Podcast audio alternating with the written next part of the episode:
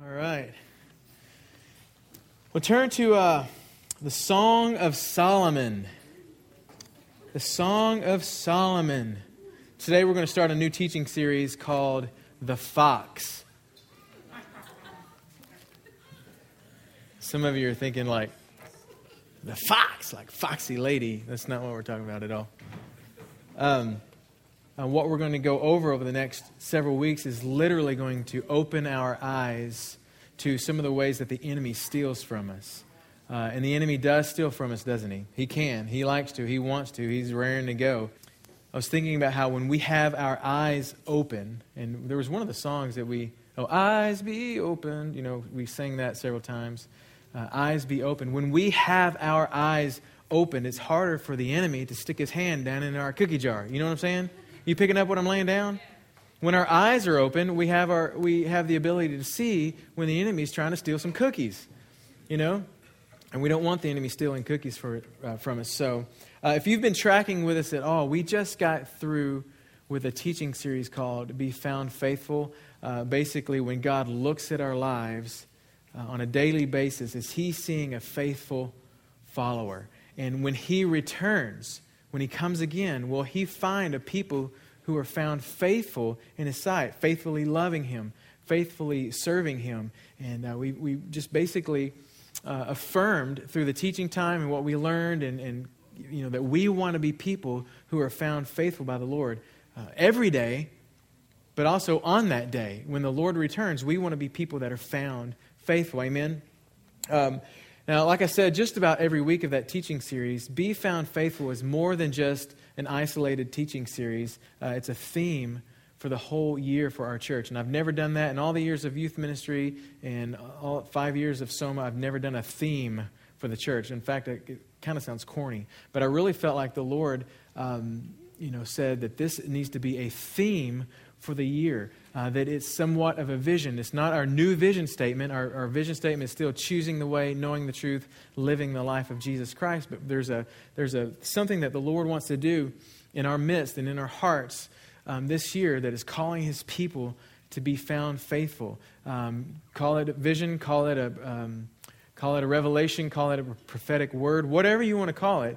You know, there's a place in Habakkuk chapter 2, verse 2 that says, Record the vision uh, revelation, the prophetic voice, record that and inscribe it on tablets and post it that, that the one who reads it may run. In other words, the one who, who walks by and sees that may, may see it and, and run with it. And that's my heart for that.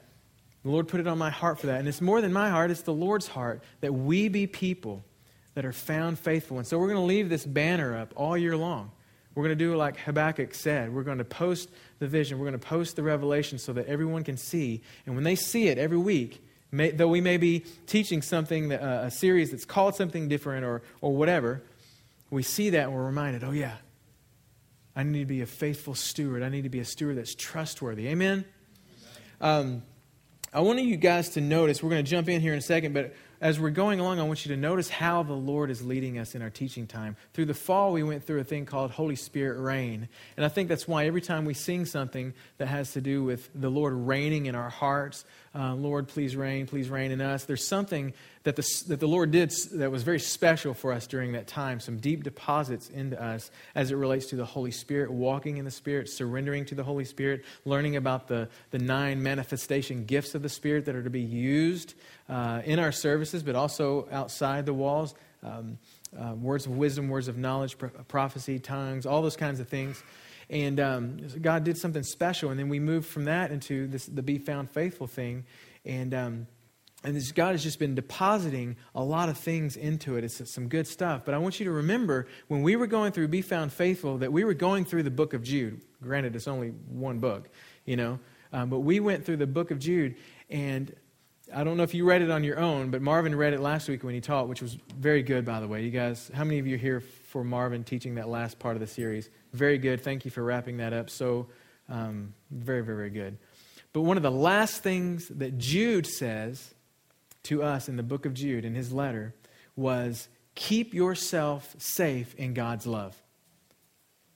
one of the last thing he says, he's said all kinds of stuff, and you can listen to the podcast, but one of the last things that he says to, is for us to keep ourselves in God's love. And what I want to do, real quick, can I just read the Song of Solomon to you? The whole book, the whole, every chapter. I'm kidding. Just chapter 2. Follow along with me. I'm reading out of the NAS. Some of you may have the New Living Translation or the NIV, and they're probably going to be pretty close. But I just want to read this before we, before we go much further. And this all shouldn't take too long today. In fact, this will probably what, be what makes it take a little bit longer. I am the rose of Sharon, the lily of the valleys. Like a lily among the thorns, so is my darling among the maidens. Like an apple tree among the trees of the forest, so is my beloved among the young men. In his shade I took great delight and sat down, and his fruit was sweet to my taste. He has brought me to his banquet hall, and his banner over me is love. Sustain me with raisin cakes. Refresh me with apples. I'm like, man, what if I, that's a.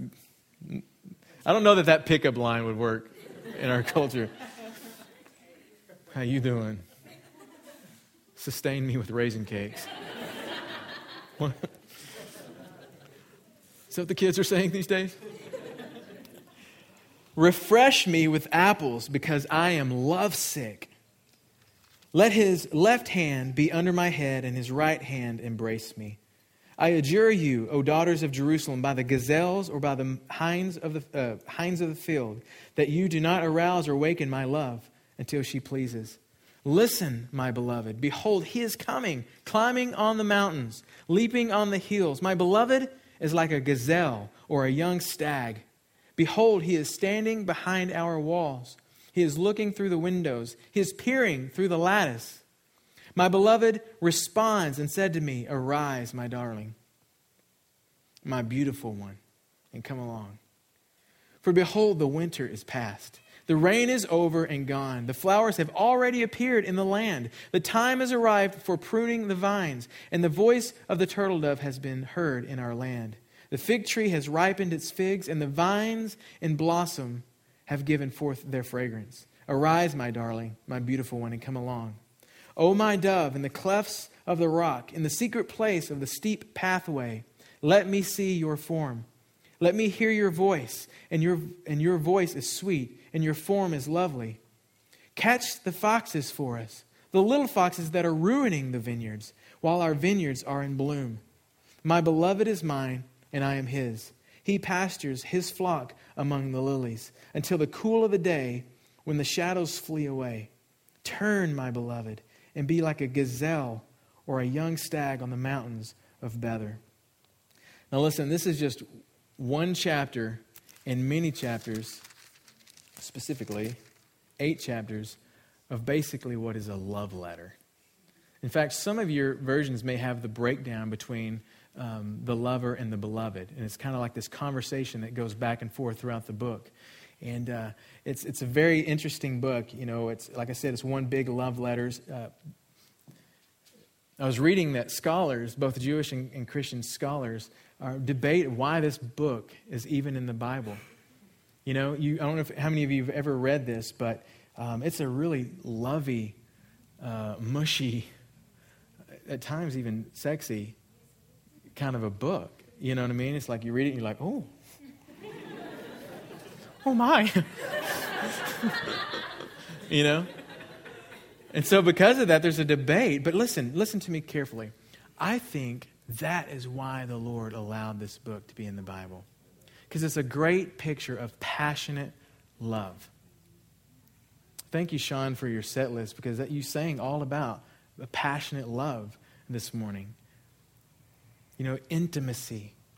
I don't know if you ever realize this, but there is, there is not one reference to religion in the Song of Solomon. No mention of, of uh, um, like themes, you know what I mean? Like religious themes. I mean, there's obviously places that are familiar to other places of the Bible, names that are familiar that you would see in other places in the Bible, but, but religious themes, there's not any in the book of Solomon. No themes of of law or grace or sin or salvation or prayer or any of that kind of stuff. In fact, there's not really even a bona fide reference to God in the book. Anybody ever thought about that? And I have no idea why that is, you know? And I think that's why scholars debate why is this even in the book. But to me, it's a part of the Bible. It's a part of the book that says, listen, all that stuff is great. Doctrine and theology. In fact, it's important.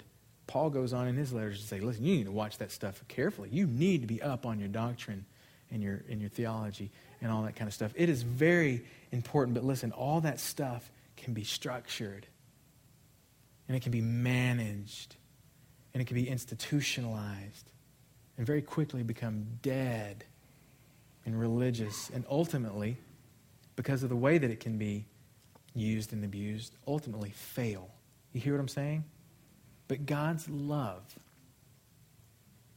god's love never fails how many times in scripture do we see that exact phrase or something uh, just like it I, I remember years ago, I, I, used to teach out of NIV, and I remember specifically there are 32 references to God's unfailing love in the NIV. 32. Most of those are in the Psalms. His love never fails. And because His love never fails, when man's interpretation of Scripture, when man's um, misalignment of His word and institu- institutionalized version of this that when those things fail, God's love will never fail. And because His love will never fail, it needs to become priority and pursuit in our life. Would you guys agree? It does. And that is why I believe this book um, is in the Bible because it is just, just a big love letter between a, a, a husband and his bride. And God wants us to say, wants us to get on, get in on the mentality of that. You know, I am my beloved's and he is mine. At the end of the day, I am my beloved's, and he is mine. When my, when my theology is not quite making sense, or I can't wrap my brain around this doctrinal idea or theme, I am my beloved's, and he is mine. Amen? If you're writing something down, I want you to write this down. Keeping ourselves in God's love will save us from being religiously dead. Remember what Jude said keep yourself in God's love. Keeping ourselves in God's love will save us from being religiously dead. Now, write that down and then turn. Uh, you're already there, Song of Solomon, chapter 2, and we're going to focus on uh, verse 15. And it says, Catch the foxes for us, the little foxes that are ruining the vineyards while our vineyards are in bloom. I don't have time to go through the whole, through the whole thing of what Solomon, Song of Solomon is about and all this kind of stuff. But what you can see right here is this little transition in this lady's heart um, of really finding her love. In fact, in verse 5, it says, Because, she says, sustain me with raisin cakes. That's where that's at. Refresh me with apples, whatever that means. But then we totally get this phrase because I am lovesick. I am lovesick. This lady has just been turned on to her groom and is falling in love, deep, passionate, lovesick love with her groom. This is the scripture where most of us are familiar with this. He's brought me to his banqueting table, and his banner over me is love. You guys remember that? He's brought me to his banqueting table. You know? And his banner, his banner, you guys understand what his banner over me is love. He's waving his banner. That's like saying he's waving his color. You know, like armies have their, their flags that they march out with, that showing their covering, uh, who they're um, showing their colors. It says, "This is who my sovereign is, where my protection comes from, where my provision, my provision comes from, who I fight for, who fights for me. I am my beloved's; he is mine. He waves his banner of love over me. That's what I march forward with, is his banner of love. And this is where the other familiar." Um, um, my beloved is mine, I am his, and all that kind of stuff. And so there's this picture of, of, a, of a love that has been freshly brewed, okay? And then you get down to verse 15, and she, she says, Catch the foxes for us. The little foxes that are ruining the vineyards. And it seems totally out of, out of place. It's like, oh, lovey dove, lovey dove, lovey. And then all of a sudden it's about foxes spoiling a vineyard, and you're like, you lost me. No, it's a very, very emphatic statement. And what I want to do is, I want, today, is I want to um, set a foundation for the next several weeks. Because we're going to be talking about the little foxes that, that spoil the vineyard, some of your versions say, or ruin the vineyard. Why that's important for us to know. Why this, this shout out that she gives is something that we should be shouting at us. Catch the little foxes that are spoiling the vineyard. And over the next several weeks, we're going to be talking about some of the little foxes, going into details about that. But this morning, I want to sound, set a foundation for that, and I want to break this scripture down, and I want to do it backwards. Can we do that? Let's shake it up. Let's go backwards. All right? It says, Catch for us the foxes, the little foxes. Did I just sound like George Bush then? wow. Was like, that just sounded like W. Anyway. Okay, catch the foxes for us. The little foxes that are ruining the vineyards while our vineyards are in blossom. The first thing that I want you to look at is that word in blossom, which basic some of your versions may say that are blossoming. The idea is, is of a tender, uh, tender grapes. Okay? New growth, new um, fruit new realization, new revelation, however you want to look at it. It's something that's new and it's something that's fresh. It's, it's just these tender grapes. They're in blossom. It doesn't say they've blossomed. Catch for us the foxes that steal that which has already been blossomed. No, that are in blossom. And it's, so it speaks of something that is kind of fresh and new. And it made me think of Hosea, the prophet Hosea, where he says in chapter 14, verse 7, he says, My people will again live under my shade. This whole passage of Scripture is, is prophetic. It's a messiah, uh, messianic prophecy. My people will again live under my shade, which speaks of Jesus. Under my shade, under my protection and provision. We know that comes from Christ. So this is a messianic prophecy. My people will again live under my shade. They will flourish like grain and blossom like grapevines. Then he says, This will be as fragrant.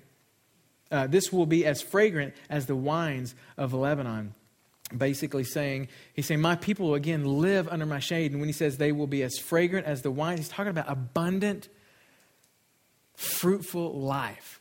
You know, right now, maybe it's just, maybe it's just, uh, um, just sprouting. Maybe it's just a new, uh, a new grape coming up. It's not big, it's not lush, it's not very juicy, but his intention is that it will be abundant and fruitful, enough to make a fragrant wine that's what he wants for our lives. And he's saying, I will bring my people under that again.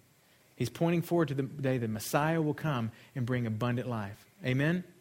So the first thing is in blossom. You got you got to keep that in your mind. That, that, that, while our vineyards are in blossom, while this thing is young, what I was thinking about is the fresh thing, the young thing. Though some of us are younger, some of us are older, some of us are young in the Lord, some of us are older in the Lord. But God is doing a young, fresh thing in all of our hearts. Would you guys agree? I have sensed it in our, in our services for the past you know, three or four months. God is doing a fresh thing. It's because we are saying, God, please do a fresh thing. He's doing a fresh thing. Some of us are giving up habits. Some of us are changing direction. Some of us are serving Him more and loving Him more and all that kind of stuff. Marriages are being um, um, strengthened and, and kids are growing in the Lord and all kinds of things that God is doing in our midst. And we can look at that as something that is in blossom. Okay? There's something that's in blossom in your life. There's something that's in blossom, something that is blossoming, blossoming, something that is somewhat of a tender grape, a tender shoot in my life, and I believe in your life too. And we have to keep that in mind. Well, I'm 60. And listen, I am choice wine. You are prideful, you know? Listen, the truth is, however old you are, whatever you've accomplished, the Lord is always doing a new thing. That's why Jesus talks about you can't put old wine, I mean, new wine in an old wineskin. Amen? And if we are that kind of people, we're not going anywhere. But if we are people who are always looking to have a fresh new wineskin to hold the new wine that He's pouring out, then this really applies to us. So, yes, we are people saying, I am in blossom. I am in blossom. You are in blossom. All of us are in blossom. Um, the next thing, look back, remember we're working backwards, is catch the little foxes, the little foxes that are ruining the vineyards, while our vineyards are in blossom. Now, in this, in this particular scripture, this really is pointing to that love relationship. The, the vineyard is the love relationship. You guys hear what I'm saying? And there's a cry out that something doesn't destroy this love relationship that's in blossom. So the first thing you can think of is that is, uh, and this is obviously we are the bride, he is the groom, so we can totally relate this to Christ. So the first thing the vineyard is for us, or points to, is our love for Christ. Remember, she's talking about, My beloved is mine, I love him. Uh, what does she say? I am lovesick for my groom. So for us, it speaks of, for us, it can, the vineyard can speak of our love for Christ, our love for him. While the vineyards are in blossom, the love for Christ. But listen, vineyards in Scripture especially if you look at Jesus' teaching, that's really talking about our life in Christ. This is important. In this, it's talking about our love for Christ, but it also, the, the idea of what a vineyard is, is our life in Christ. Like when Jesus said, therefore, when the owner, you guys remember the, that whole parable that he gives, that story he tells about the vineyard owner and, and all that stuff. read it if you, if you can. I don't have time to read the whole thing, but he says, therefore, when the owner of the vineyard comes, what will he do to those vine growers? And if you know the story, um, it was being mistreated, and, and uh, where, the, where the master of the vineyard was hoping to see fruit. He was wanting to see fruit, but he wasn't seeing fruit, and there's reasons for that. When the owner of the vineyard comes, Jesus is the owner of our lives. And what does he say? Bear fruit. He's been saying bear fruit from the beginning. Bear fruit, bear fruit. Fruits of the Spirit, love, joy, peace, patience, all of those bear fruit. So the vineyard also points to our life in Christ, that abundant life. Not just life, ho hum. That's not what Jesus called us for. I came that you may have life to the full, abundant life, life that is content, life that is rich and flourishing. Amen? Okay, so the vineyard is our love for Christ, but it's uh, our love for Christ, but it's also our life in Christ. There's a place in Isaiah. I know I'm going fast because I want to get you guys out of here at a decent time. Isaiah 5:1 says, "Let me sing," and this is a picture of that life in Christ or that life in God. "Let me sing for joy. Uh, let me sing to my well-beloved a song of my beloved regarding his vineyard." By the way, the vineyard belongs to him. We belong to him. Our life belongs to him. My well beloved has a vineyard on a very fruitful hill. He dug it up and cleared out its stones and planted it with the choicest vine. He built a tower in its midst and also made a wine press in it. So he expected it, because of all the work that he put into it, he expected it to bring forth good grapes, but it brought forth wild grapes.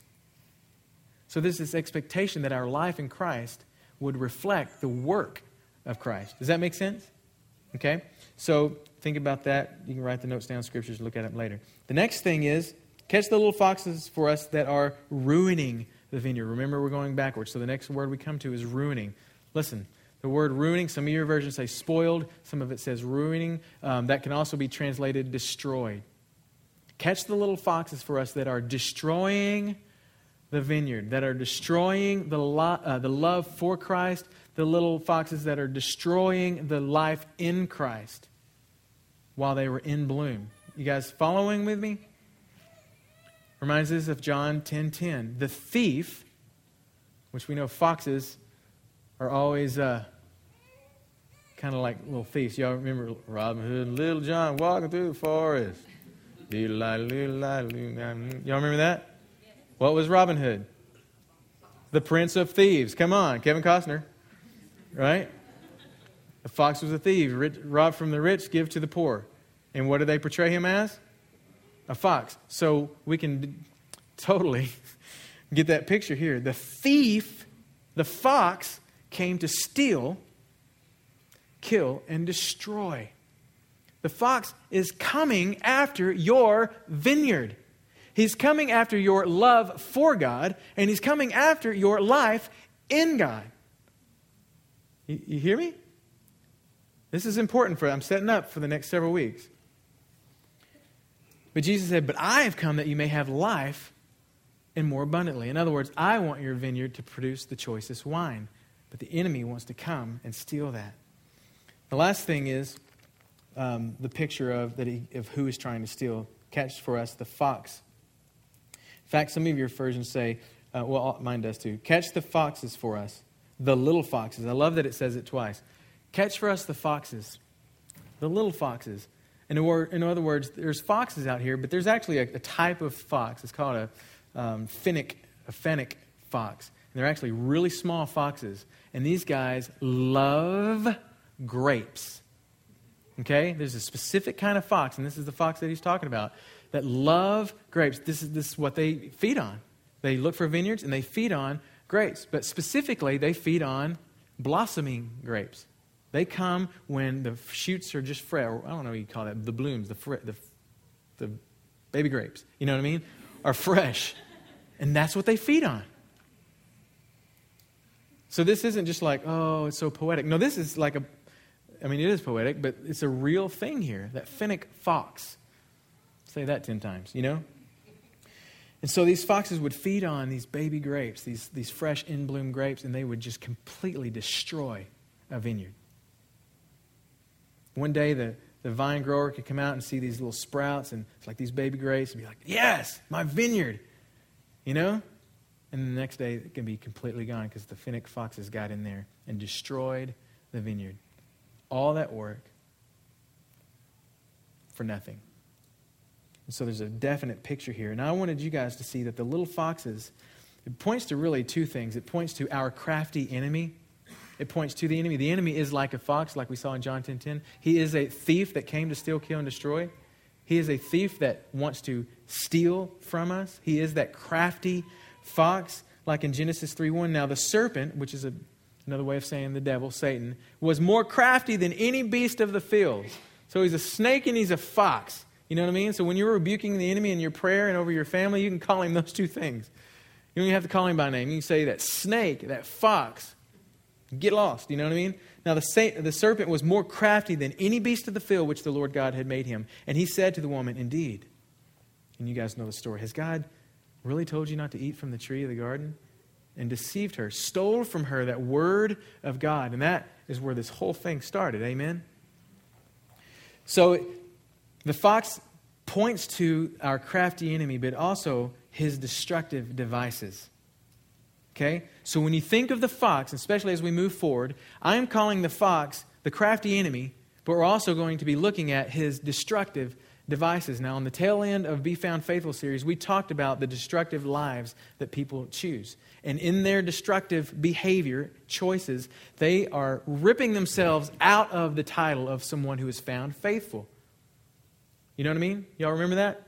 Some of you are new and like, I'm kind of new. That's cool. You can check out the podcast. It's no big deal.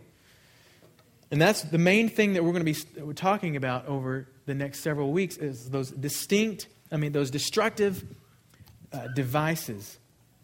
In 2 Corinthians 2, verse 11, it says, so that no advantage would be taken of us by Satan. In other words, guard yourself so that no advantage would be taken of us by Satan. He says, For we are not ignorant of his schemes. That word schemes is translated devices.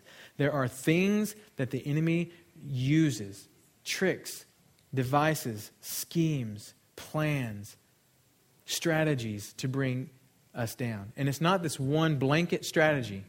Each of us have our own little trails that he can put his snares down on. Different things that work for, for different people. Something that works for me may not work for you.